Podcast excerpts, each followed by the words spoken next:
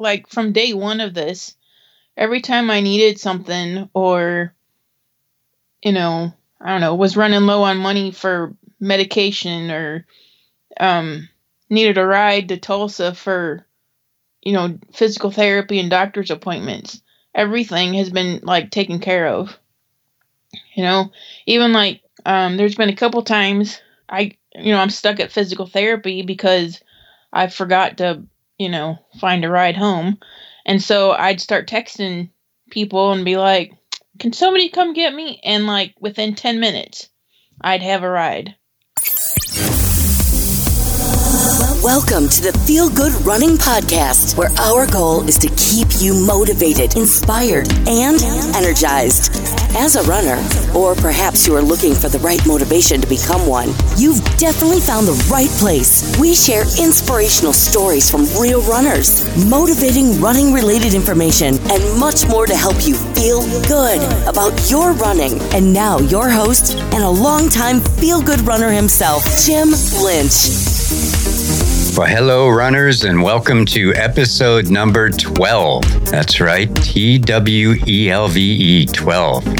My name is Jim Lynch. This is my podcast, Feel Good Running, and I focus on the everyday runner. Let's be serious here. Most of us are everyday runners, and what I, I don't mean we run every single day.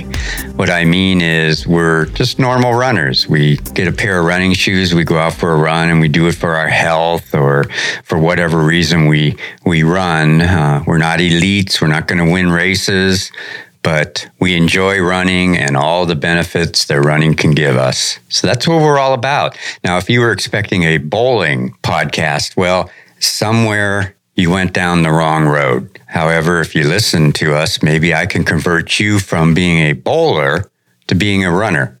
And yeah, you could probably do both, but I think running has a little bit more health benefits than bowling. Not knocking bowling, just saying, okay? So before I get into where I'm actually at now, I'm on the mainland, not in Maui. I want to tell you a little bit about our guest today. Bonnie Vandera is a woman from Vinita, Oklahoma.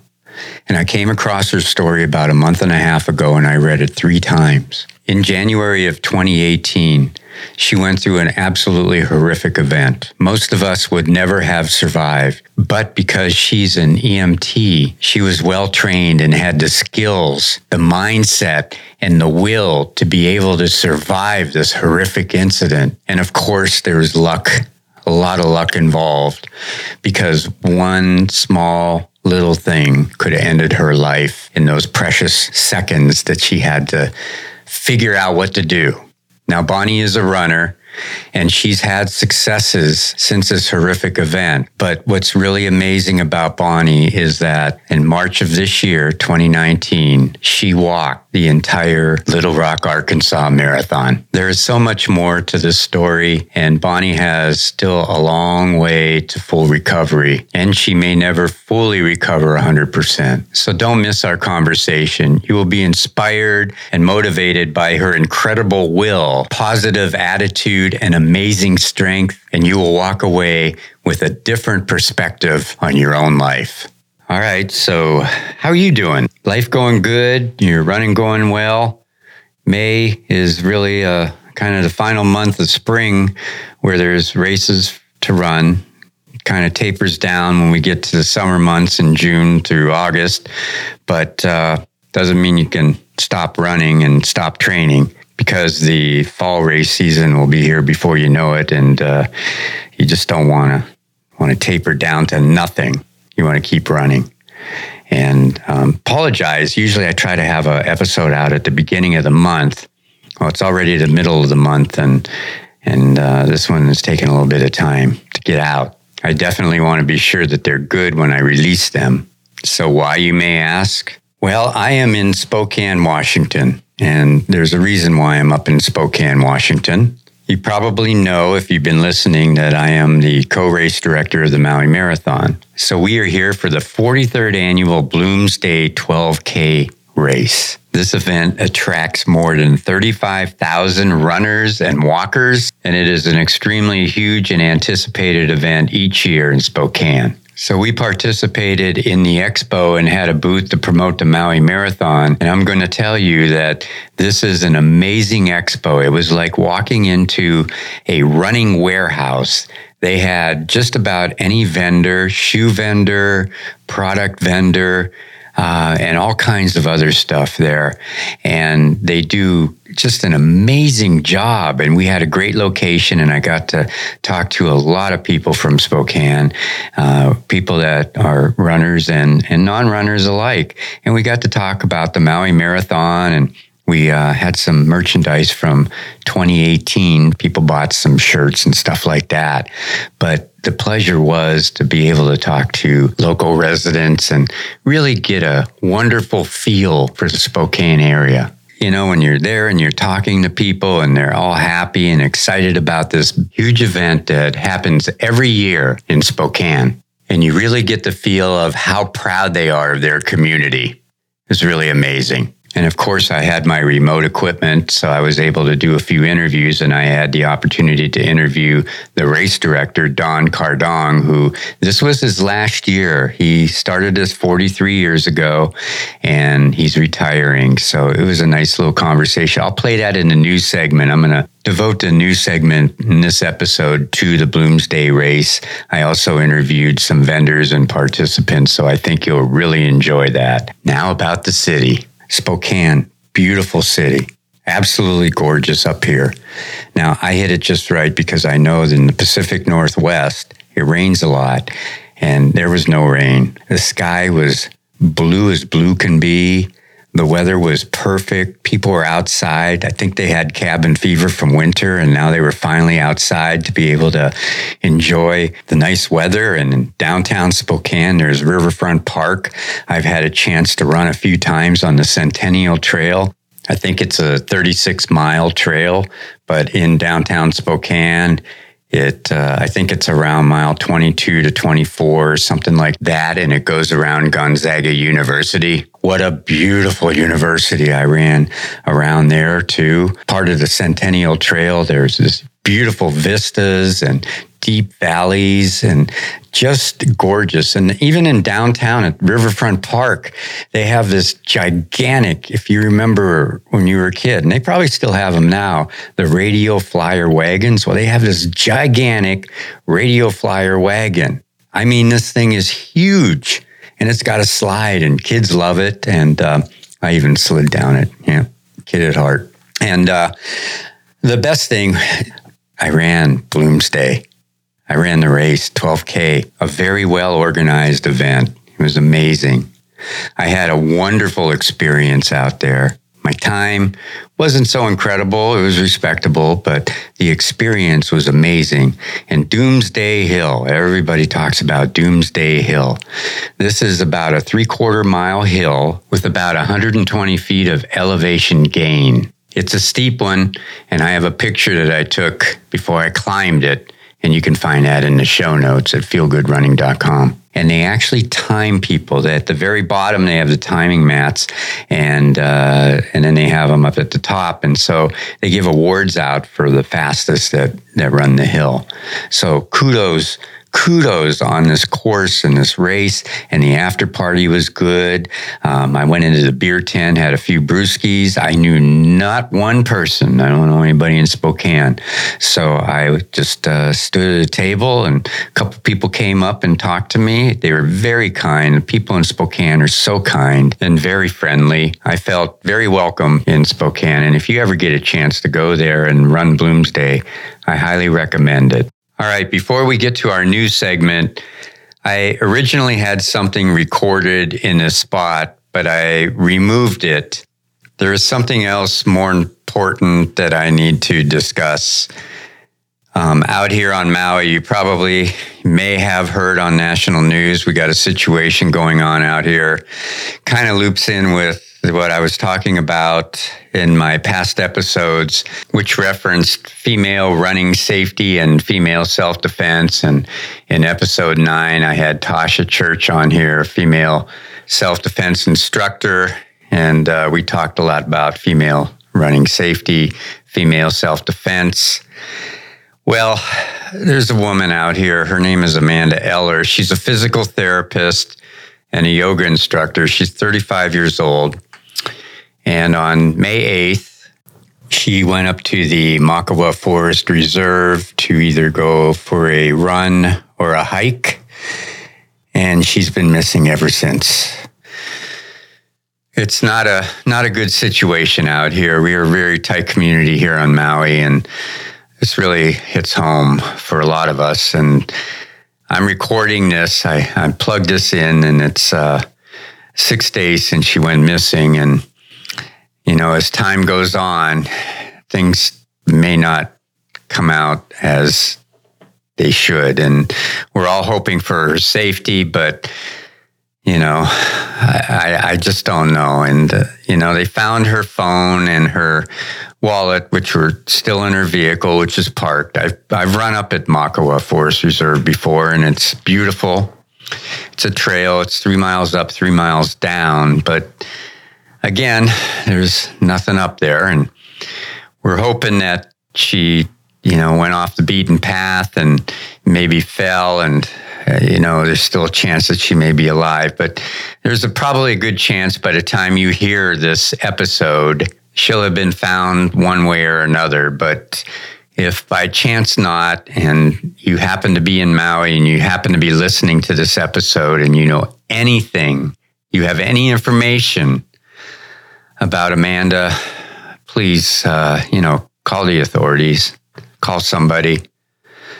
This really hits home. You know, I read about a lot about female runners going out on the mainland and disappearing, and now it's happened here on the island.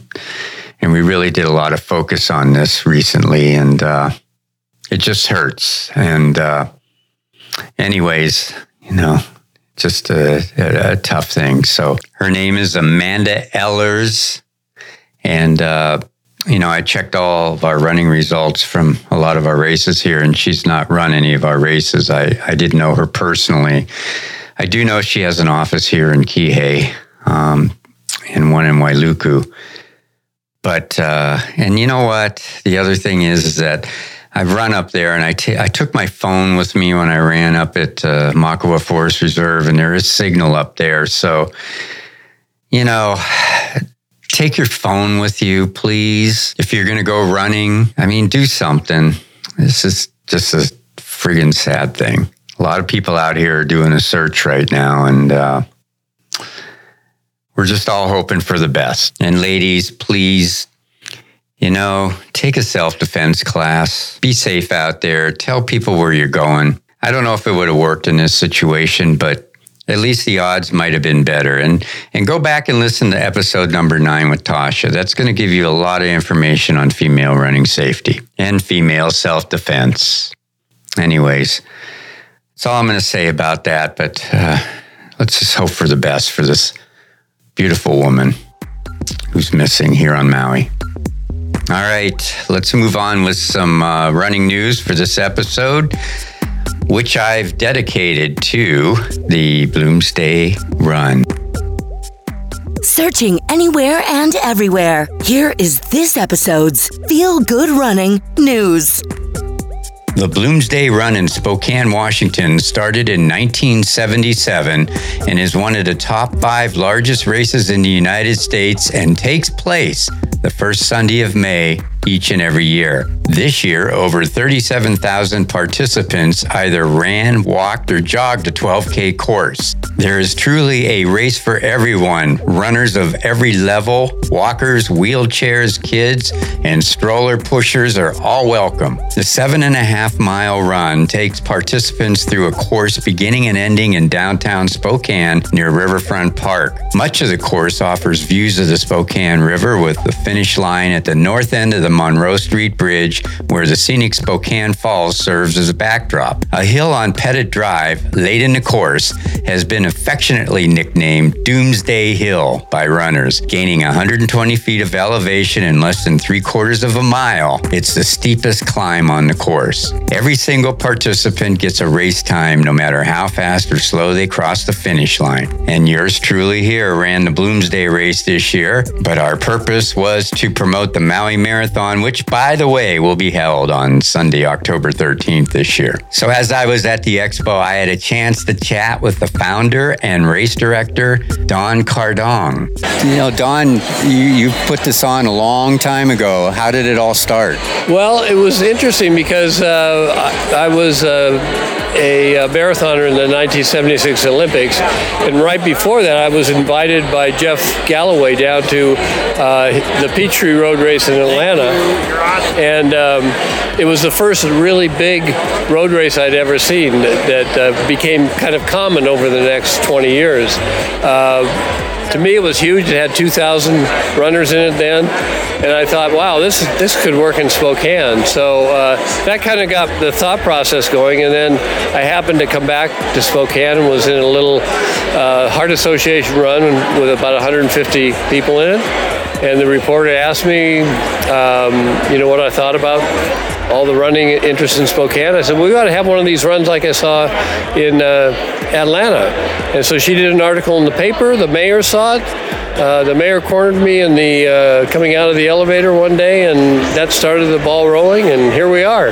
So the first one that you ever did, how many runners did you have? Well, our first year we had 1,200, and now that doesn't seem like very many, but at the time that was about at least twice, maybe three times as many as we thought we would have. Uh, so we were ecstatic with that turnout. The next year we had 5,000, and the year after that we had 10. So we were growing by about 5,000 a year for our first 10 years, and it was amazing. And you're one of the uh, top five largest runs in the U.S from what I understand. Right. And so your numbers now are almost 50,000 runners, right? Well, this year will be about 40,000. So we're down a little bit from our all time highs, but we're still pulling a pretty good crowd. So, what's it take to put on a big run like this? full time job? Uh, it's a full time job for me. I have an office assistant most of the year, uh, and we have one other staff person who works on it. Uh, and then we have 5,000 volunteers. That's the key, is they have to all kind of be pulling in the same direction. So um, we have a board of directors that does a lot of work. Uh, we have uh, committee heads that are all real active, and we all make sure we're talking to each other and uh, planning together. And then on race day or race weekend, we need 5,000 volunteers. So yeah, it's a big project. And tell me about the course and what people can expect on the course, the runners, and, and then afterwards. I will say it's a beautiful course, but it's not an easy course. There are really three hills on the on the route. Uh, it's seven and a half miles, uh, exactly 12 kilometers, and um, so, but it, it's nice because it starts and finishes. Well, it starts in downtown. It uh, sort of travels a route that takes you uh, kind of through the river gorge a couple times, um, up a big hill at five miles, uh, and then flat from there to the finish. And the finish is right above the uh, Spokane River Falls, which is a gorgeous part of Spokane. So it's a really beautiful course, but it's not easy. Uh, and the only advantage uh, for a lot of people is it's 12 kilometers, and they don't do very many 12 kilometer races, so they can get a personal best. Exactly, and then afterwards the party begins. So the party begins. We try to. Ha- I think we're going to get great weather this weekend. Uh, we've typically had pretty good weather for Bloomsday, and uh, when it's nice afterwards, people stick around and have a good time downtown. Well, I uh, I'm going to run it tomorrow. All right. Be my first one ever here, so I'm looking forward to it and I wish you the best of luck out there. All right, thank you. I'll be out there too, so I'm pretty slow anymore, but we'll be giving it a shot. And you, this is it for you. This is your last year, huh? This is my last year as race director. I was really, I was a, a volunteer on our on our board of directors for most of those years of the race, and then in 2004, our then race director retired, and I took over at that position, and I've done it since 2004. So uh, I'm retiring, and I've got a great uh, person coming on to take over the race director job. So uh, it looks like things will continue. Awesome. Well, thank you so much and good luck to you. All right. Thank you. Okay. Well, because the expo was so large, it was only right that I walked around and talked to a few of the vendors. My product is called Sweet Spot Skirts. It's a skirt that covers your backside when you're running. And the nice thing is we fit from a 0 to 24 in four skirts. So our main skirt will fit a 2 to 14. It's reversible. So the clothing is very functional. Our tights are guaranteed not to ride up. Our flat belly tank is ruched in all the right places. So it makes your belly look flat.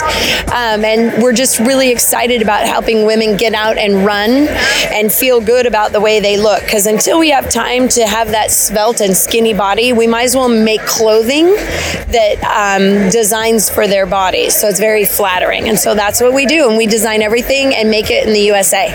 They're very colorful. Your product is extremely colorful. It is. Uh, and, and you, you invented it, right? Yes, yes. I'm the creator and designer, and it's been nine years.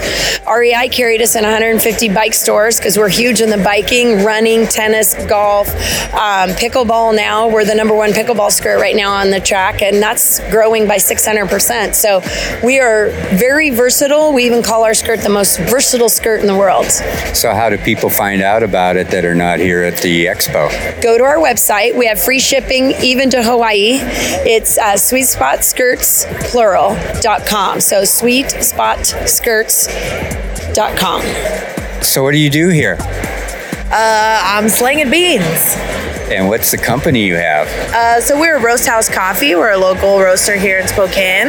Um, it's pretty awesome. We partner with Bloomsday every year and fundraise with our coffee. Uh, it's all organic. It's all um, you know certified fair trade, shade grown, bird safe, um, and we just do our best to make sure that we're contributing positively, um, you know, with our product and with our here in our community and and things like that. And it just tastes really good, so we don't really have to try very hard.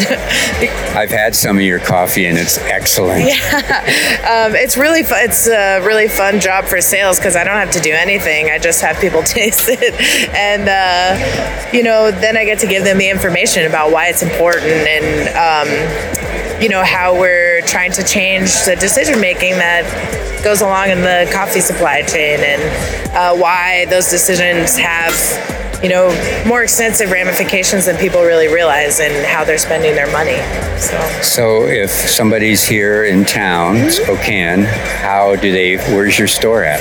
Well, we have our retail location is downtown. It's First Avenue Coffee, um, right by the Montvale Hotel on Monroe, um, and it's just a beautiful space. It's a brand brand newly renovated uh, historic building. Uh, it's just giant on the inside. It's got like a mezzanine area. They do um, vegan and gluten free baking, all in house, uh, and then our roastery is up on Cleveland Avenue, um, just north of the foothill or the Yokes on foothills. Um, and we have a complimentary tasting room there, so we always invite anybody to come on by and just taste whatever they want. And it's a really neat space for people to be able to not just explore what kind of coffees they like, but to really be educated about it and just kind of play around and experiment. So it's really, really fun. And they can order your coffee online, right? Absolutely. It's roasthousecoffee.com and they can uh, order anything and they'll be able to see any of the limited release coffees that we have or any of the new projects that we have going as far as partnering with other nonprofit organizations. Um, they can purchase coffee on the behalf of those organizations and we donate $10 per pound sold to that organization. Well, thank you for keeping all of us runners awake. yeah, no problem. We're all about it, man. We're all in this together. So uh, we're just doing our doing our best. No doubt there was a coffee vendor at this expo because it is Washington State, you know. And then, of course, anything you needed running wise apparel, shoes, gels, Feet Fleet had you covered. Julie Pennell. And you're one of the owners of Fleet Feet. Yeah, my husband Wade and I are the owners. We opened in 2012. So tell me about uh, Bloomsday. It looks like a giant running warehouse here. How do you how do you do all this? Uh, well, we have a lot of support from our vendors um, that we partner with that come and help and you know work the work the booths and then help us out. So it's it's a lot of fun. So you have this whole area, and, and so tell me some of the vendors you have here. Um, we have Brooks and New Balance. We have Hoka, um, On, Altra, Newton. Uh, we have some two sock brands, um, Mizuno, Saucony. So most of the running vendors. Plus, you have accessories here, like you have the gels and all that yep, too. we've got GU and a new one called Trail Nuggets. That's a Washington company. So, how many years have you been doing the Bloomsday? Uh, we did it our first year we were open, so 2013. So this is our seventh Bloomsday Expo. We started with four little booths in the back, and now we have 40 up front. So yeah. It's amazing. It's a good thing, and you, you. get a lot of people here. Yeah. Congratulations. Thank you. Okay, thank right. you for talking to me. You're welcome.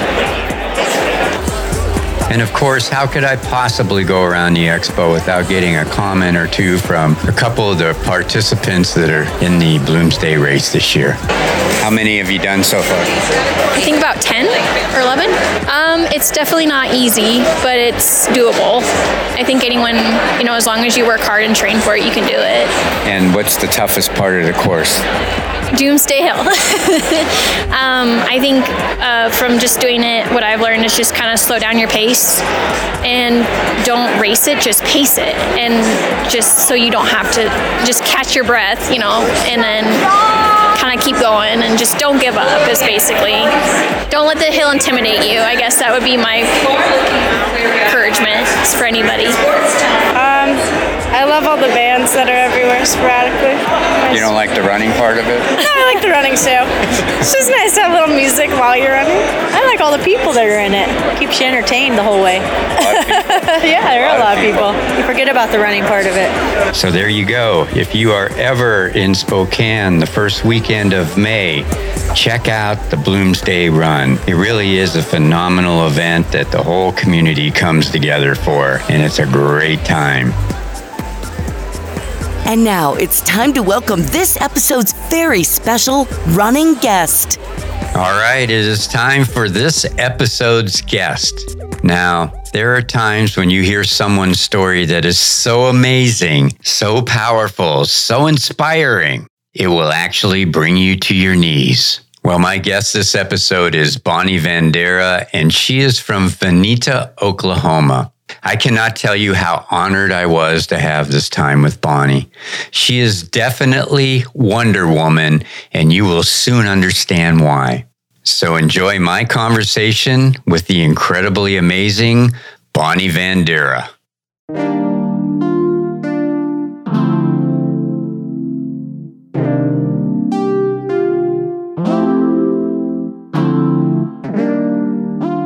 First of all, Bonnie, thanks for coming on. Appreciate it. You know, you, your your story's pretty pretty incredible, in my opinion. Uh, I found you. I get a news feed, and I found you through uh, one article that was done in Runner's World on you, and I think I read it three times. And I, you know, I think it's hard to believe your story as far as where you were and where you've come to. But let's go back go way, way back before we get into your real story here of what what's going on. You're from Michigan. Well, I was born in Michigan. And then when my sister and I were in junior high, we moved to Indiana. So between Michigan and Indiana, Were you were you um what part of Michigan? we moved all over. Uh, I was born in Ypsilanti. Then we lived in the Upper Peninsula for three or four years. And then we moved to, like, it was somewhere around Kalamazoo. And then we moved to South Bend, Indiana. Interesting. First of all, I've been to the Upper Peninsula, Houghton, Hancock, Michigan, and I drove down through over the uh, what is it, the Mackinac Mackinac Bridge? Yes. Yeah, and then you get back into the you know regular part of Michigan. Been to Kalamazoo, been all over uh, that area, so I'm real familiar with it. Um, what, why'd you choose to go to South Bend? Um, because that's where my mom and dad moved us. Ah, okay, so you had no choice in the matter. no. They just threw you in the car and said, "We're moving to South Bend, Indiana." Yep, pretty much. No, not really. Um, no, dad got a job there. Okay, So that makes sense. So you mentioned your sister a lot. It sounds like you're very close. Well, we're identical twins, so Identical? yes. Wow. Same birthday? Oh, yes. I would assume that it probably is if you're identical twins. Right. Unless we're born at, you know, midnight. Then that would be, yeah, got it. Understand. um, right. So uh, you're still, I assume, very close to your sister. Does she live by you? Um, she is in North Carolina, and we are both paramedics. I know. I read that. So- Tell me about that. First of all, you went. Where did you go to college at? Um, it was in northern Wisconsin, so where my parents wanted me to go. Okay. Um, and then um, I've done a bunch of classes out at one of the schools in Tulsa too since I moved out here. But um, my sophomore year in college, I took a first responder class, and because you know I just wanted to know what to do in an emergency. right. And that's when I fell in love with EMS, and I've never been the same since. So tell, tell for the listeners out there, um, explain first of all what EMS is, and then explain what you uh, what what that career involves. Um, so EMS is Emergency Medical Services. Um, it's who shows up when you call 911. Um, sometimes you can EMTs and paramedics can, you know, work in the emergency room too. So like a first responder, they know CPR, how to check your blood pressure, you know, simple things like that. Um, the short assessments, that sort of stuff. And then there's EMT basic. Um, the titles vary a little bit by state, but um, there's an EMT basic, which is, well, basic stuff um, assessment, CPR, vitals. And then there's a middle level. Um, it vary that varies by state. Some some places call it intermediate, some call it advanced. But they can do everything that EMT can do, but they also start like and can interpret some of the heart rhythms and give some um, cardiac medications, that sort of thing, hmm and start IVs. And then a paramedic can do all of that, can intubate, can interpret 12 lead EKGs, treat them, innovate a patient, give all sorts of drugs. Skills skill wise, we can do more than an RN. hmm So they just know more. Did you did you get into um, being a paramedic when you took your first responder course? It was it in 1997? Yes. That's when I um, took my first responder. And then um, it just kind of went on from there. I knew what I wanted to do, and it was just a process of getting there. I was an EMT basic for, I don't know, five or six years. And then I went to paramedic school. So I think total, well, I don't know. It's been, well, if you start from first responder, it's like 21, 22 years. That is a So- long time. You must be super super super skilled. or crazy. Uh, I don't know. You know, I, reading your reading all your uh, through all your stuff, I I get this impression that you have a you're you're you're a giver, and you really like to help people. And I think being in that profession is really a giving field to be into because you're you're saving lives actually uh, in what you do, and uh, you you have to be you know 100% passionate about it because the situations that you run into, I'm sure you know you got to know right away. I, it, it, you don't Yep. have you have seconds to save Right. I mean, it could be anything from a toothache in the middle of the night to, you know, a major trauma or cardiac arrest or, you know, How did you your sister get involved too? Was it because of you, or did you get involved because of her, or decide on that career? it depends on which one of us you ask. Um, I'm trusting took- you the most. good answer. So I took that first responder course and then like the next like a year later basically she took the same thing and then she had the same thing happen. She knew that's what she wanted to do. So technically I started first, but she she'll she'll say the first responder doesn't count, and I say it does count. But you know, so that's a debate. But anyways, the whole sisterly, you know, fighting thing. Right. Sibling Um, fighting. yeah. But um she as far as EMT goes, she started that before I did. So she's been like EMT par- and then paramedic longer than I have. Is she she does this in the Carolinas? Yes. It's interesting that you both, you know, first of all, you're identical twins, and second of all, you chose the same career too. That's uh, that's pretty pretty interesting right there. I, that could be actually a whole story in itself. right? When you were in uh, Indiana, you weren't a paramedic. Were you a paramedic in Indiana, or did you do that when you moved down to Tulsa? Um I yeah, I did it all in Indiana. I got my EMT basic and then went to paramedic school and oh, here's a funny twin story. So my sister and I, of course, we did paramedic school at different times, but we had the same paramedic instructor. And so, of course, my sister was going through the class first. And so one night I went to class for and he totally fell for it.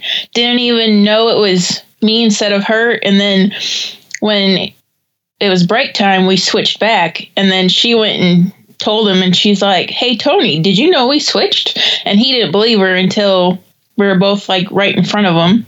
No kidding. So then, so then when I took the class, by then he knew like the differences between us and um personality and all- you know the whole shebang. But so when I was taking it, we would just you know threaten to switch, but we never did. After that time, did he become skeptical and would look at your sister and uh, and say, "Hmm, are you? Who are you?"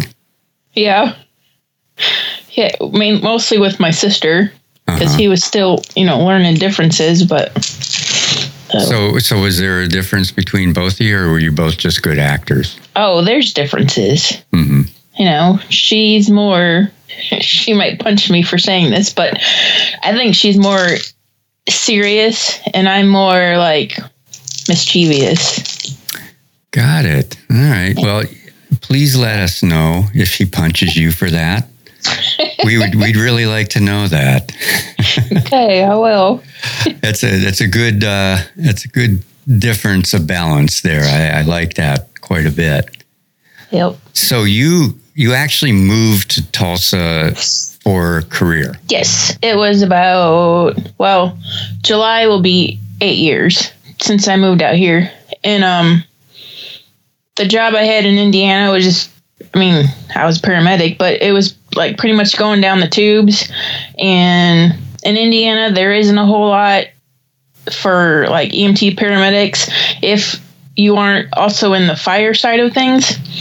So I just started looking for, you know, better job and I had I applied all over and I, you know, North South Carolina, I forget where else, but obviously Oklahoma.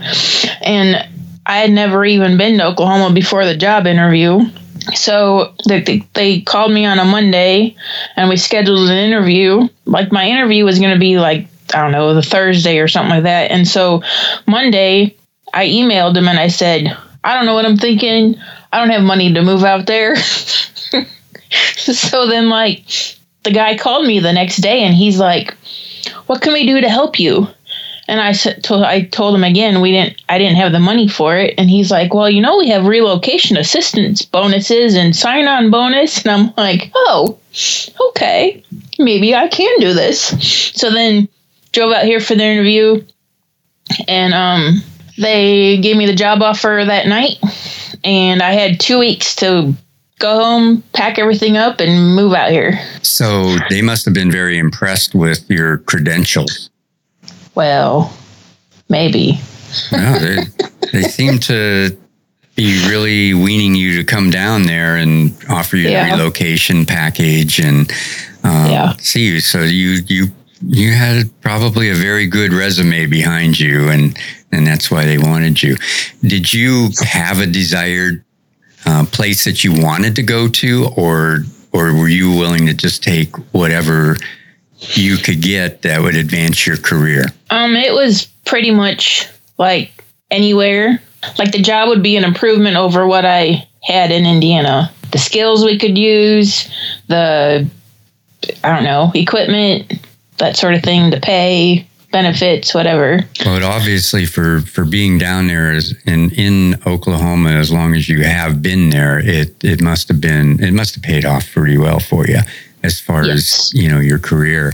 Now, were you in Tulsa when one of your colleague paramedics asked you to do a 5K? Yes, my it was my EMT on that um at the job in Tulsa, and we were sitting in the ambulance one day, and she's like, "Would you will you do a 5K with me?" And she's you know she she wasn't skinny by any means and she had never ran at all either and her asthma was like way worse than mine so i just like literally laughed at her. So we talked about it, and she liked there is one in February. It's called the Sweetheart Run in Tulsa. She liked what the money was being donated for. So that's why she picked that one. So we would meet, you know, on our days off and attempt to run. What is what is an attempt to run? How how does that work? Well, you know, when you've never ran before. You're kind of just uh, taking a couple faster steps than just walking, right? right. And, you know, puffing on the inhaler and thinking, why are we doing this? Mm-hmm. Running had always been like a childhood dream, and it kind of got buried deep down over the years. And so when she asked me that, it really struck home or struck a nerve, whatever. So I, you know, agreed to it. And then, uh, so our training greatly needed help, but like there wasn't that much. But, you know, I went and did the 5K. She, uh, Bailed. Bailed on me. And so i told her i was like you you might not be doing this race but you better be there to support me. Was she? yes she was. You know now i look back at the picture from that race and i'm like i had no clue what i was doing like even what to wear because i was dressed like i was gonna be a speedy fast runner. So you you dressed for the part, but you at that point that was your first race ever, and you Right. had no idea what you were doing doing going into it. yeah, and I froze. But I did it and I crossed the finish line and my life was changed for forever from that finish line. What did you feel when you crossed the finish line? Oh, it was incredible and exhilarating. I don't know, shocking that I actually ran a race. So, You know, that's that's that happens so much. What I love, one of my favorite things is when somebody gets into running and they don't think that they can do what they set out to do and then they cross that finish line and it's so exhilarating and it's so emotional. I know ex- I know the exact feeling how you feel or felt at that time. What year was that? um, here make me think. Um, As long as you don't make me think uh, we're all good here. okay. Um, let's see, 2014. Let's see. Okay. So about five years ago, six years ago. Yeah. And so after your first 5K, what were your what was your next race and and, and what did you do to get more and more into running at that time? Did you join a group out there or find some other runners or how, how did that all come about? Um, your progression. Well, I, of course, kept signing up for 5Ks and just like on my own. And then um, over the course of time, I met some, you know, running buddies. I couldn't do like an official running group because of my work schedule, but I did meet up with some, you know, meet some friends that way. And then they got me there's a through the Cherokee Nation out here, there's a they do a like a wings program where if you remember you can run like the their 5Ks and 10Ks for free. They pay your fee or whatever. Oh, that's nice. So I started doing that and um got even more races. And then, you know, after I'd done like a bunch of 5Ks, I was like, well, let's do a 10K. Yeah, we need to step it up a little bit here. right. And then I did a couple 10Ks, and I'm like, well, if I can do a 10K, what's a half marathon? so my first half marathon was the Route 66 in Tulsa. That was my first half. It was also my first full marathon. Like, I think it was a year after the f- first half, but maybe two years. I don't know, something like that. Anyway, so then I I did a bunch of halves, and of course then that wasn't enough, so I had to do a full. And I don't know about doing anything farther than a full right now, but maybe. Yeah, I won't. well, I won't- I, I haven't gone over that. Uh, I don't do marathons anymore. I I, I figured 101 is enough for me.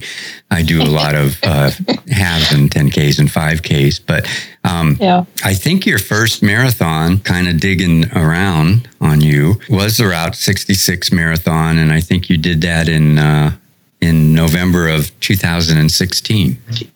Yeah. That sounds right. And uh, you were you came in at around seven hours, which is very admirable. Yeah. And then didn't you the following year do Chicago? Yes. And I took almost an hour off my time. You're right. It was 607.51. That's exactly what you did at that Yep. race. I love the Chicago Marathon, by the way. I think uh, Yeah. that's that's such a I PR'd there. That was my PR, but I just find they do such a good job. It's so so exhilarating to run Mm-hmm. through the city and and the spectators and crowds. It's just phenomenal. Um, Yeah. you know, it's a it's a decent course, and uh, I just I love I loved everything about the Chicago Marathon. I did it three times and just I just loved it. Yeah, that's one of my favorites. Now, were most of your um, 5Ks when you first started off, were they all in Tucson or did you travel around a little bit? Um, yeah, mostly Tulsa and like small towns around Tulsa. That sort of thing. I went I did drive down to Oklahoma City once for a 5K. Cuz they had there was a finisher medal. That Well, was of course, my it's all about the medal.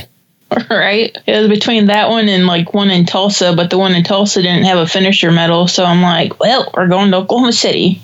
That's right, because you got to have that medal. I think what you mentioned when you were eh, down there, when you were working, you would do 48 hours straight, and then you would have five days off, and that gave you an opportunity to do these races. Yes, after I did two years in Tulsa at that on that ambulance service because that was my contract, and then I changed jobs, um, and then worked out here in Vinita for five years. Um, but out here in Vinita, I did the f- worked forty eight hours with five days off, and that was like the perfect schedule. Oh yeah, for a runner, that's that's glorious. Yep. So Vinita, where is that in perspective to Tulsa? It's about an hour east of Tulsa and f- about 45 minutes west of Joplin, Missouri. Okay, tornadoes out there, huh? Oh, yeah. Coming into that season here now too, aren't you? Yes. Joy, oh, joy. Joy, oh joy! Did you have to deal with uh, anything as a paramedic for any? Did they send you over to Joplin when they had that horrific tornado? No, that was the summer I moved out here. Oh, okay. So I was like driving and I'd see all the signs for the people coming to help. And I, I was like, what am I getting myself into? Yeah, There's tornadoes out here. Yeah. Well, yeah, because it's flat and there's nothing out there. They just they just Yeah. appear out of nowhere, and uh, Yep. they're they're so devastating. You know, out here in Hawaii, we're like a needle in the haystack. If you look at a map of, we're in the middle of the Pacific Ocean, and we're just little dots out here, and every year we worry, you know, about hurricanes coming through, and they usually shift um, you know, off away from the island. We had a couple scares last year, and there was some that created some damage uh, to the Big Island and a little bit to Maui, but not in the area that I live. I live in South Maui, a town called Kihei. Um, so we're always worried, you know, at some point you you lose your odds are are reducing at some point you're going to get hit with something and then you know we also have the tsunami threat because there's a lot of uh, earthquakes over in japan and the philippines yeah. and all of that and every time there's a major earthquake uh, there's a, an alert a tsunami alert and then they usually cancel it you know shortly after but you know something's going to get us out here someday i'm sure and so Vinita, w- w- when did you move over there? Um, well, I've been work. I worked out here f- like a few years before I ever even moved out here. I would drive from Tulsa. Oh, all the way oh. down or to, uh, east yeah. to the Vinita. Okay.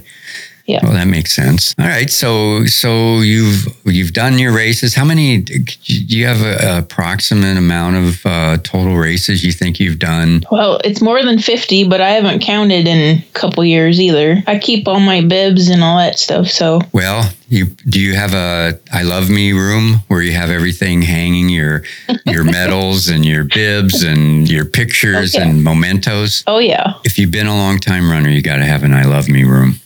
That's right. So you you were doing all this. Life was good. Paramedic, loving your job, mm-hmm. doing the running, loving your your running and all the stuff that you were doing. And then on January 23rd of last year, your life changed.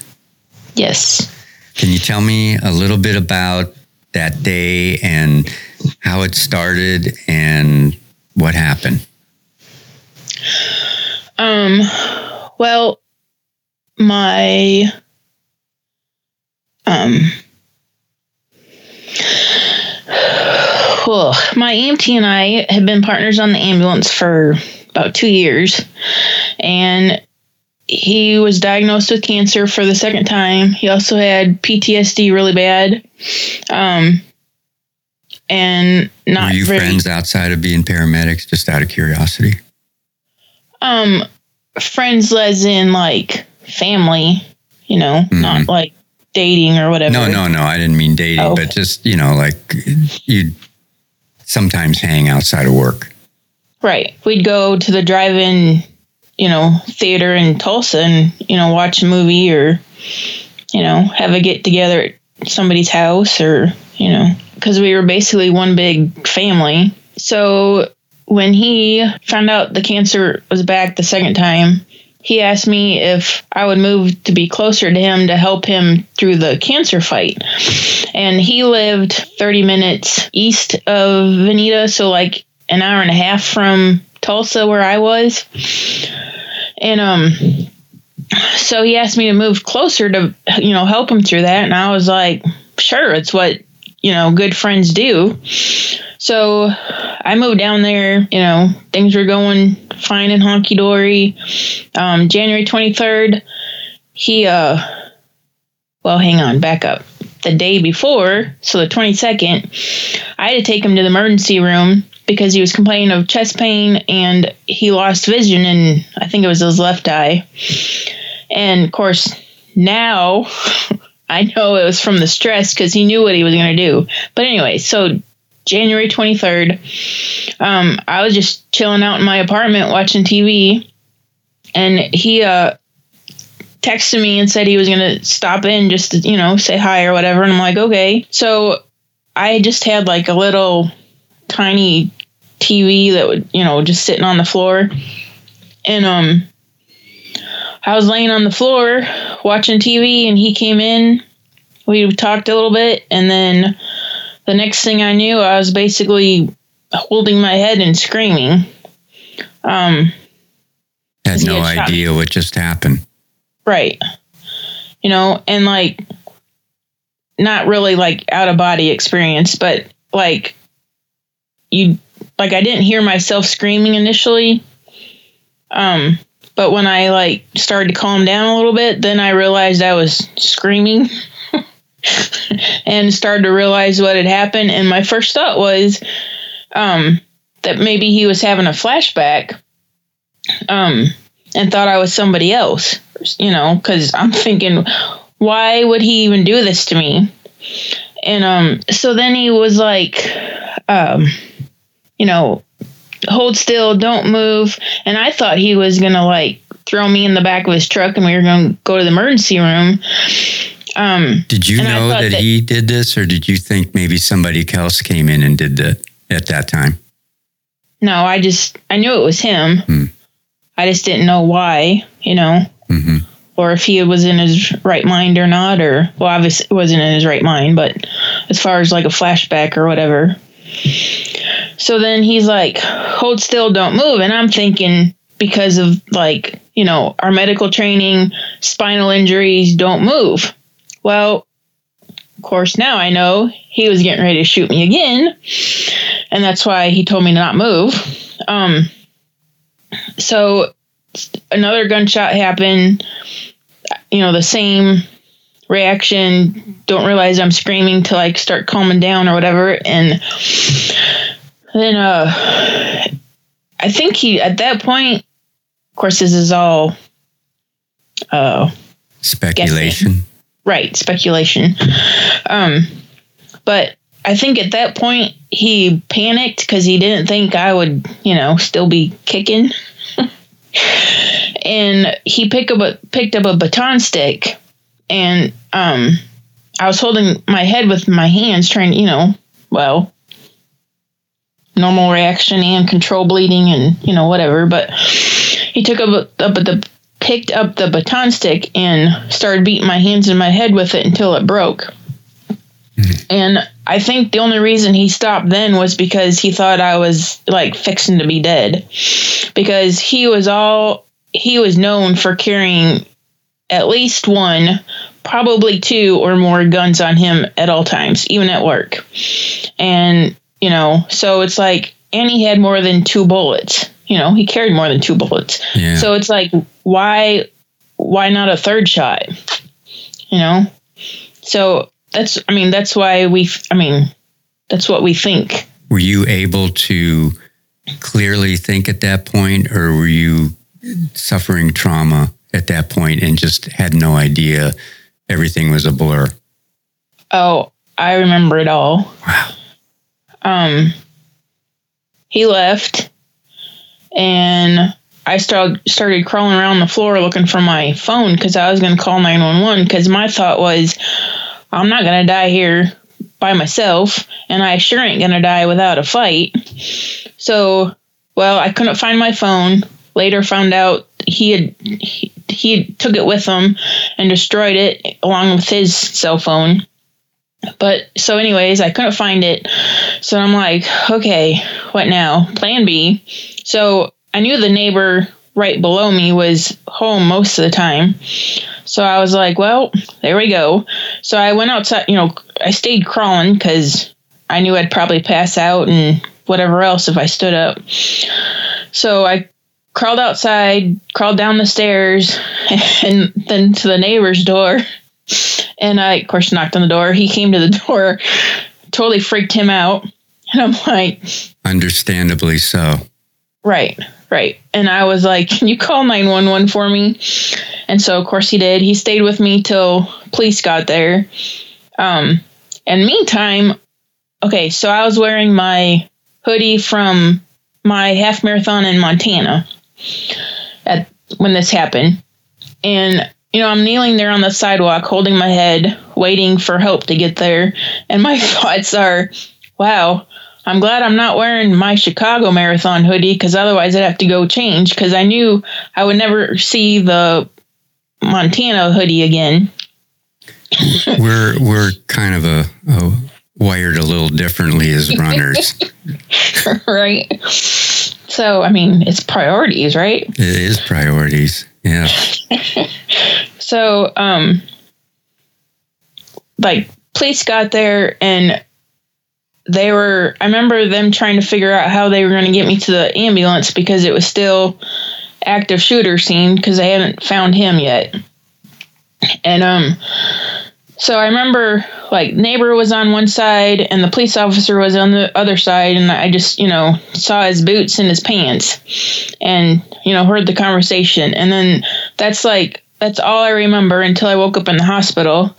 They said though I was like talking in the ambulance and could answer questions. I'm like, oh, okay, well, hope I didn't say anything, you know, crazy.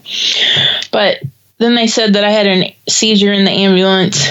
Um, and then I I got intubated in the ambulance, and then they flew me by helicopter to uh, Joplin, Missouri. So, and then I woke up with a tube down my throat, which made me mad. I can imagine. So, you, I, I got to believe that most, if not every person, probably would have not survived this, but because you had your EMS uh, background, paramedic background, you know, you knew how to handle a situation like that, and you applied it in this this situation. Yes, that helped. That helped tremendously because, you know, not just like the first aid stuff, like, you know, putting pressure on a wound, but just staying calm, you know, in a horrible situation. You know, because I mean, we go on to, you know, different calls and stuff, and you know, there'd be blood and guts everywhere, and you have to stay calm and take care of the patient. Right. You know?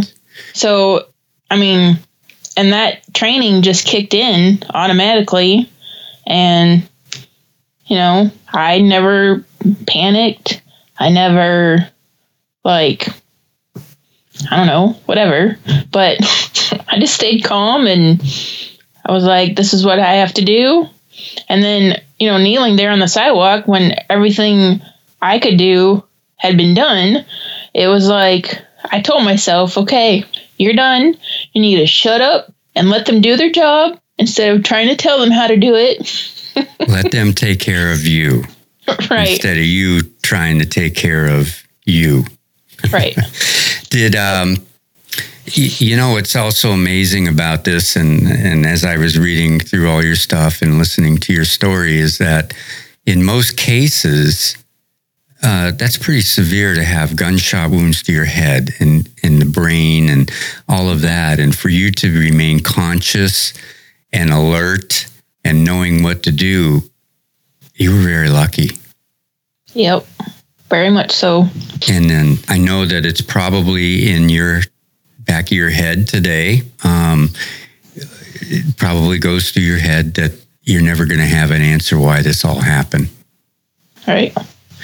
So you're in the hospital. And by the way, I uh, thank you for sharing that story because you went a lot more in depth than um, yeah. that was in there. And, and I know that, you, you know, you relived this a lot in your head, but thank you for sharing yeah. that with everybody. I appreciate it.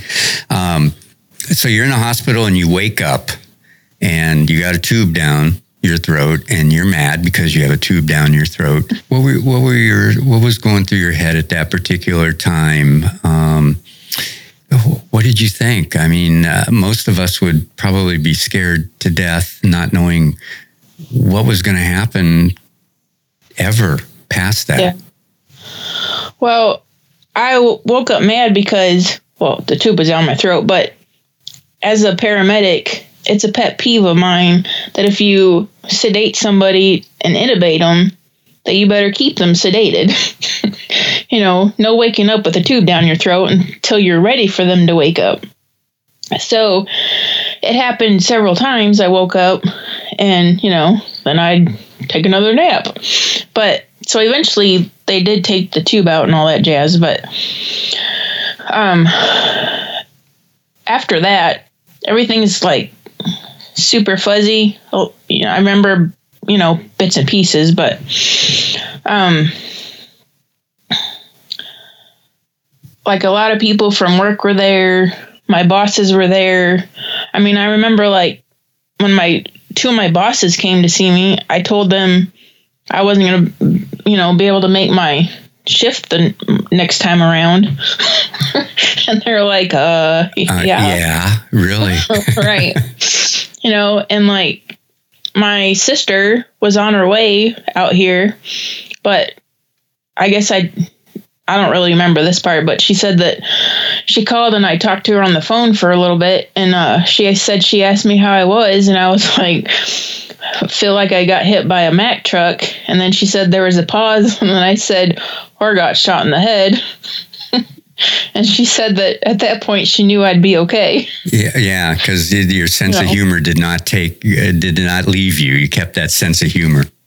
Right, and so I don't know exactly when she got there, but um, she was there, you know, the week or I was in there for eight days, so she was there till I got discharged. But um, yeah, she says that I gave the nurses, you know, kept them on their toes and stuff. So like the neurosurgeon came in one time and I asked him when I could start training for my next marathon. and he looked at you and said, Really? right. And he like he didn't know what to say, so he fumbled around and he was like, Well, maybe in three months. well, you know, um what, what I was reading, you were in the hospital, you you were in there for around eight days after yep. the incident. Mm-hmm. And then not too long afterwards, which this is amazing. It's it's in my opinion just about a miracle. You did a 5K. Yeah. um, in the hospital, the physical therapist brought me a, a walker and it has like the armrest on it. Um, cause of course my hands and arms are totally bandaged up too. And, uh, they said that once I had that walker, there was no stopping me. So of course, they sent me home with a similar walker, and that 5K I did was it's my running anniversary race, the Sweetheart Run. I do that one every year, but originally went home with a couple coworkers since I couldn't, you know, be by myself and all that jazz. But, um, and so I told them I was like, I am doing this 5K, and she was like, well, we'll see. And of course, he's like, You're not doing no flipping 5K. you just got shot in the head. And I'm like, Oh, I'm doing this 5K.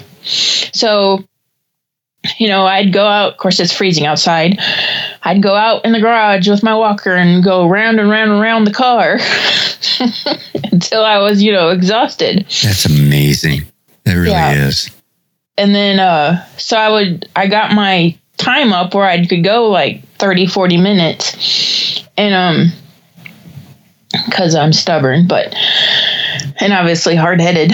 Um, so, but, uh, so the day came and one of my, uh, nurse friends out here at the little hospital in here in Vinita, um, she came and picked me up and we went and did the 5K. Oh, hang on, back up.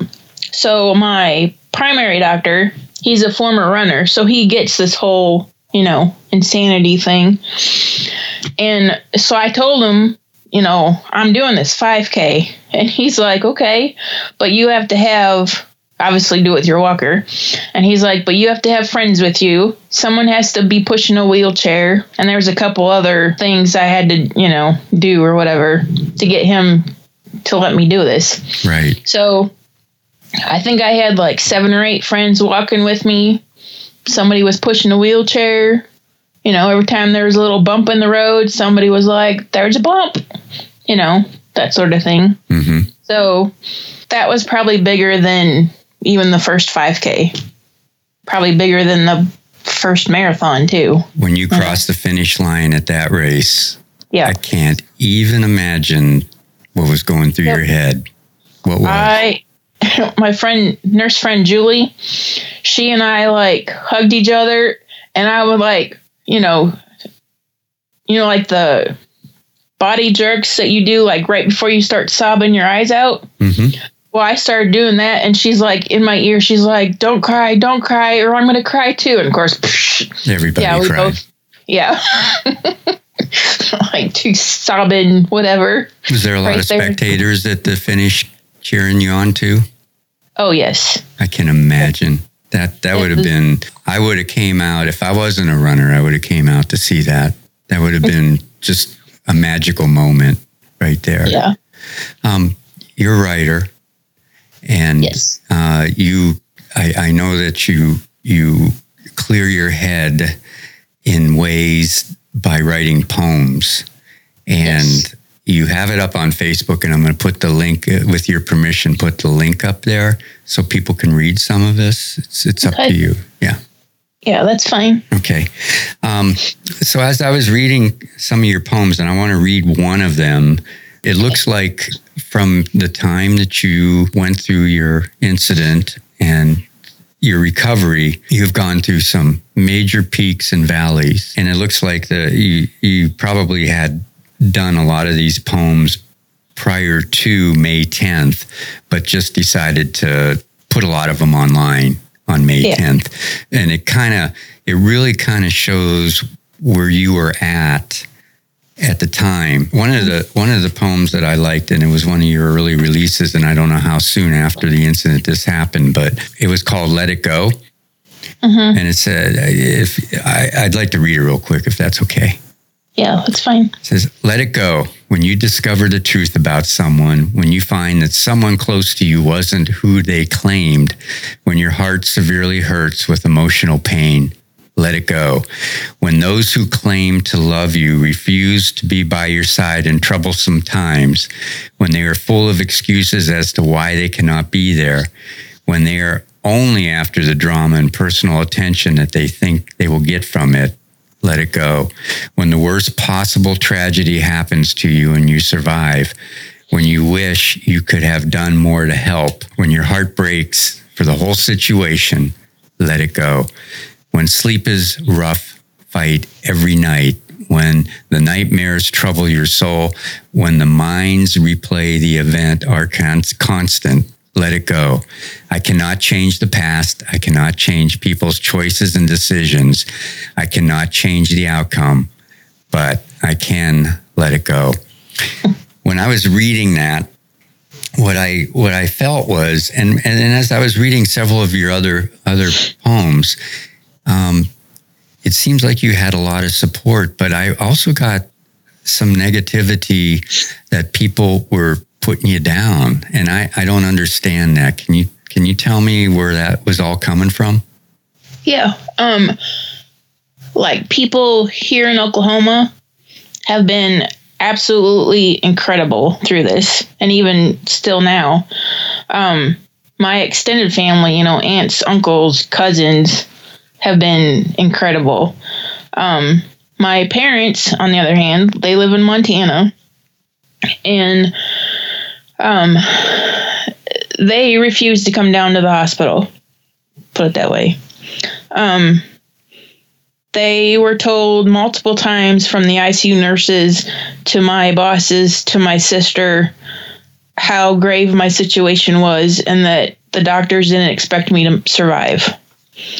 Um, and even to this day, their excuses are that they were to- supposedly, uh, they claimed they were told that it was just abrasions to the back of the head and some broken fingers. Well, you don't get intubated on a vent in ICU for abrasions to the back of the head. Right. You know, and my dad was a medic in the Air Force. So, you know, he gets it. Um, my mom has had surgery, so she gets it. So it's almost so it was just you know it's all excuses is what it is. So that's where a lot of the hurt and the pain come from, because you know when you go through something like that, you would think that certain people would be there for you, and then when they aren't, you know. But sometimes I mean, when when you have and I am so sorry that you know you're you're struggling with so much at that time physical recovery mental recovery because I'm sure you know aside from um, you know why i mean there's a lot of mental involved in your recovery process but to have somebody that is supposed to be very close and supportive of you isn't that's got to be hard. And I, I'm so sorry that, that, you know, that happened because sometimes that's something like that seems to wipe out all the good that happens, just that little, that little right. Thing there. So, um, you know, but you find out going through something like this, you find out who, you know, is is truly there for you and like people came out of the woodwork here to help me. You know, the community put on a 5K and a bake sale and silent auction and Bonnie you know, Strong 5K they put on for you. Yeah. Yep. So, you know, and it's just like even now, even, but like from day one of this, every time I needed something or, you know, I don't know, was running low on money for medication or um, needed a ride to Tulsa for, you know, physical therapy and doctor's appointments, everything has been like taken care of. You know, even like um, there's been a couple times I, you know, I'm stuck at physical therapy because I forgot to, you know, find a ride home. And so I'd start texting people and be like, can somebody come get me? And like within 10 minutes, I'd have a ride. You know, so it's like, that's just been totally incredible. That, that's wonderful. Communities are so amazing when something happens on how they support. And I am so glad that that is how you are in your community. Yeah. Um, that Bonnie Strong 5K, that sounds like it was a lot of fun. it was. It was a blast. It was like stupid, crazy cold, but um well, you live in a stupid, crazy, cold area. right? Pretty much. Um, so yeah, that was I think it was yeah, it was April when we did that. So yeah, it was April twenty or April fourteenth. Is that an annual thing or was that just a one time? Oh, it was a one time thing. People from the hospital started talking about doing it and then they're like, What should we name it? and told me I had to design the t-shirts and or pick what color and I'm like, uh green, hello. My favorite color. You know, people chipped in to help and or donated stuff for the silent auction or baked goodies for the bake sale. Street department guy was like, I got this covered, we'll block roads and got the fire guys to help and it was amazing. Oh, I can imagine that you know those that's what you need. That helps so much when yep. that happens. I can't can't imagine how you felt. Yeah. You you, you now when you run um, you have a theme and it's wonder woman. Yes. and you wear you know your wonder woman garb. How did that all come about? Um it's my friend's fault. Um people here and just friends around the country basically started calling me Wonder Woman, and um, just because of what I've been through and pulled through and all that. But um, so that's I don't know. That's how that got started. So I just I guess I just kind of went with it. Was that right after, or did that uh, progress more recently? The Wonder um, Woman theme. Oh, it started in the hospital. Oh wow! So after you did your first 5K, you didn't? Did you do that 5K? Your your 5K, uh, Bonnie Strong? Yes. Okay, so you did that, and then you've done races since then. But um, last March, you had a major, major accomplishment, and you ran the Tucson, or I'm sorry, you ran the Little Rock, Arkansas Marathon. Oh, yeah, yeah. This last March, that was absolutely amazing, incredible, and yeah, my f- friend Julie went with, she like walked with me, and then I have a friend Liz that she takes me to appointments on Mondays, but she was our chauffeur because Julie and I were like, "There's no way we're driving home. we need a driver." So Liz drove us, but um, the cool thing is, is that if this had never happened, Julie would have never done a full marathon. Mm because she vowed she would never do a full marathon. And so then originally signed up for the Little Rock Marathon. I was supposed to do it March of 2018, but of course that wasn't going to happen. So I had to defer it. So when it got to be the time of you really have to train, there's no, you know, there's no procrastinating right now. When I got to that point, um, I asked Julie if she would do it with me. and of course she said yes, but she told me later, she's like, there probably isn't anything that I wouldn't do for you right now. so I was like, hmm, I'm gonna have to remember that. But um, So we did the marathon in eight hours and 11 minutes. You That did it in eight hours and 11 minutes exactly. Yes. And you, and you know what? Uh, first of all, kudos to your friend for for being there for you. But uh, it's all about the medal, and I don't think you can get a bigger medal than the Little Rock, Arkansas Marathon. You got that right. Three pounds of that sucker. That is amazing. I I did I did Little Rock, and my medal is tiny compared to what they give out nowadays. Well, you might just have to come back and do it again. No, no, no, no.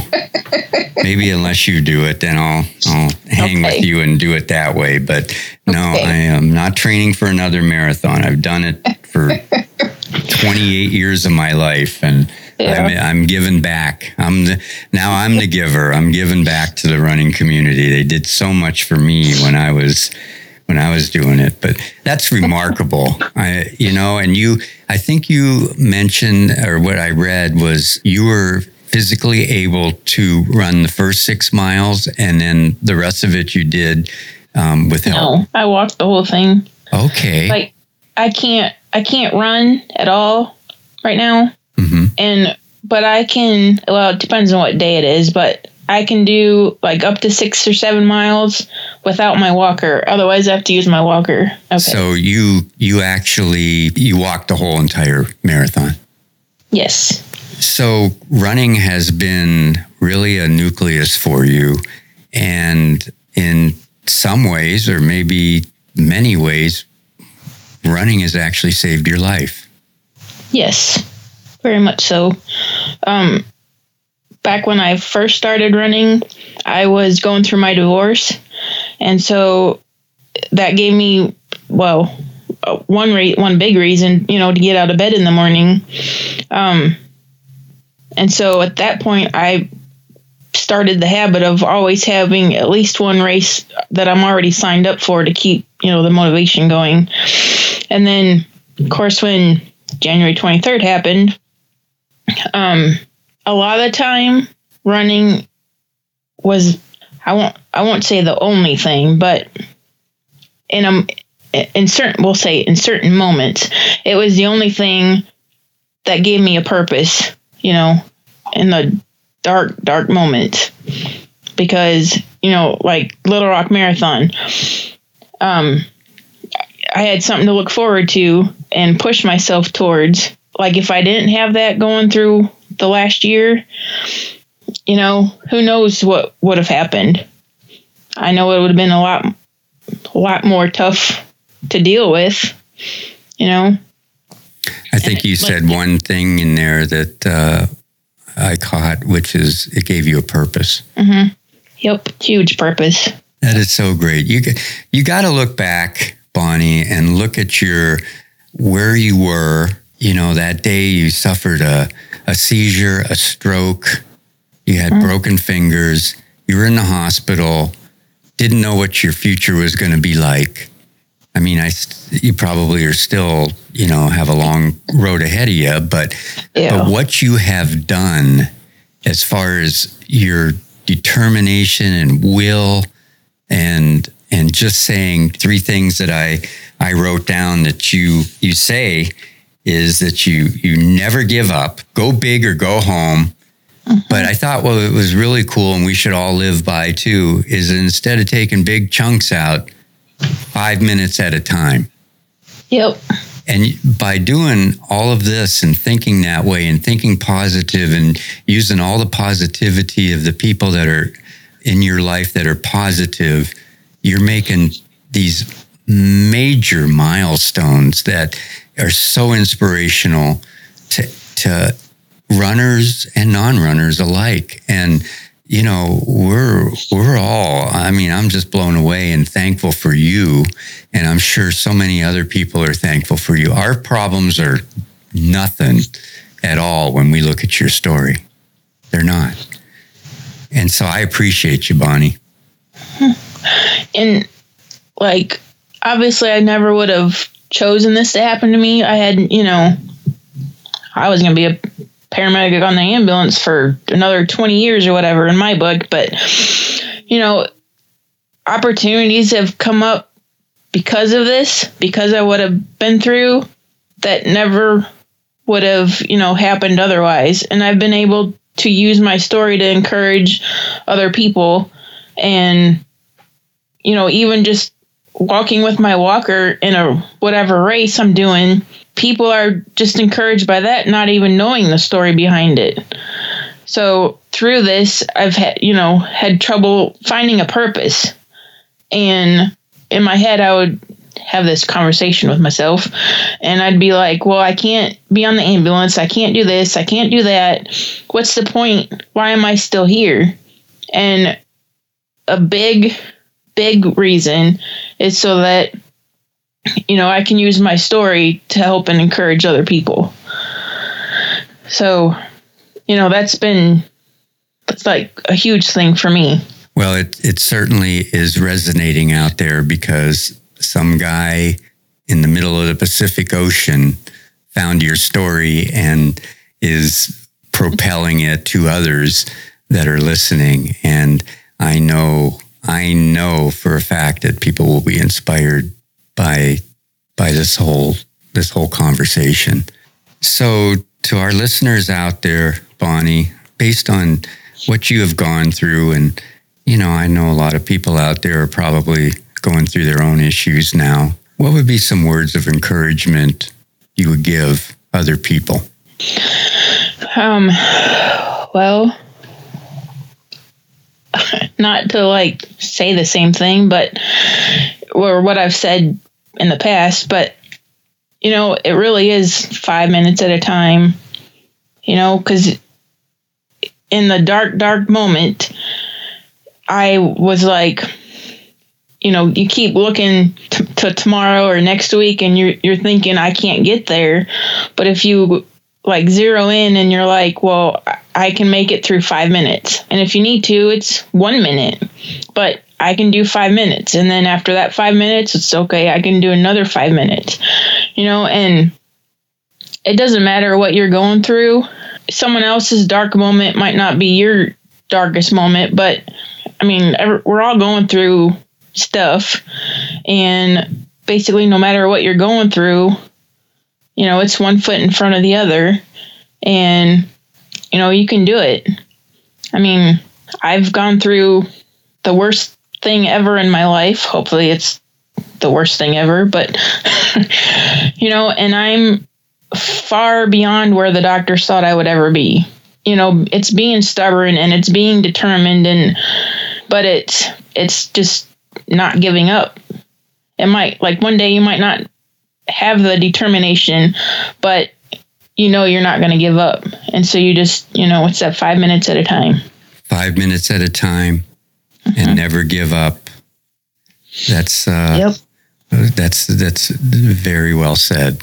Very well said. And Bonnie, it's it's let's stay in touch. It's been such an honor to have met you and to have had an opportunity to have a conversation with you. And I, uh, probably on behalf of all the people that are listening to this podcast today, or whenever they're listening to it, it could be five years from now, I don't know. But uh, we all wish you the very best and continued recovery to get back. And uh, we're all anticipating when we can see you actually running out there. Well, thank you very much. This has been an incredible experience. Well, you're an incredible person, and uh, you touched touched my life. I'll tell you that. So, thank you for coming on. Oh man, I cannot tell you how honored I am to have had that conversation with Bonnie. Five minutes at a time. I think about that quite often. From that conversation, she changed my entire perspective on how I approach my day. You know, we all think about our problems or challenges, and they do seem monumental to us at times. I know for me they do. And though I understand that there are those out there that are dealing with some very severe issues and challenges, most of us will not deal with the issues and challenges that Bonnie has gone through and will probably go through for the rest of her life. What a strong, positive, determined, wonderful woman she is. Man, she is Wonder Woman for sure. Now, one note the person that did this to Bonnie did take his own life right after he committed this horrific act. And that sadly will always leave that question in the back of Bonnie's mind why? Why me? In my show notes, there are some pictures of Bonnie and links to a couple of articles and local TV clips. Also, there is a link to the poems she wrote. You will experience her peaks and valleys as you read them. I read every single one of them, and each one touched me in some way. Keep putting one foot in front of the other, Bonnie. Continue to challenge yourself and participate in those races, and we will all continue to be absolutely inspired, motivated, and just amazed by you. We are all on your team, Wonder Woman. Don't ever forget that. Here is a running quote to keep you inspired and feeling good. Well, runners, it's about that time for one of my favorite parts of the episode, and that's our inspirational quote. And you know what? For this episode, I am just going to use a quote from our amazing guest today, Bonnie Vandera. It says it all. And it goes like this Take each day five minutes at a time. Don't ever give up and go big or go home. And let me read that one more time so it sinks in. Take each day five minutes at a time. Don't ever give up and go big or go home. Well said, Bonnie. Well, runners, that's it for this episode. If you like what you hear, please share it with your running friends and on social media, and feel free to leave us a comment. You can even record up to a three minute voice message, and we might play it on the air. All you do is go to feelgoodrunning.com, and there's a little orange tab, and click that and record whatever you'd like. I'd love to hear from you. And for me personally, I truly appreciate your support of the Feel Good Running podcast. Until next episode, remember just show up and always, always feel good about your running. That's it for this episode. Thanks for listening. Please consider sharing this podcast with your running friends and spread the feel good running vibe around you. Head over to feelgoodrunning.com to access all the links and resources mentioned on the show. Until next time, keep motivated, keep focused, and, keep on running. It is sure to make you, well, feel good.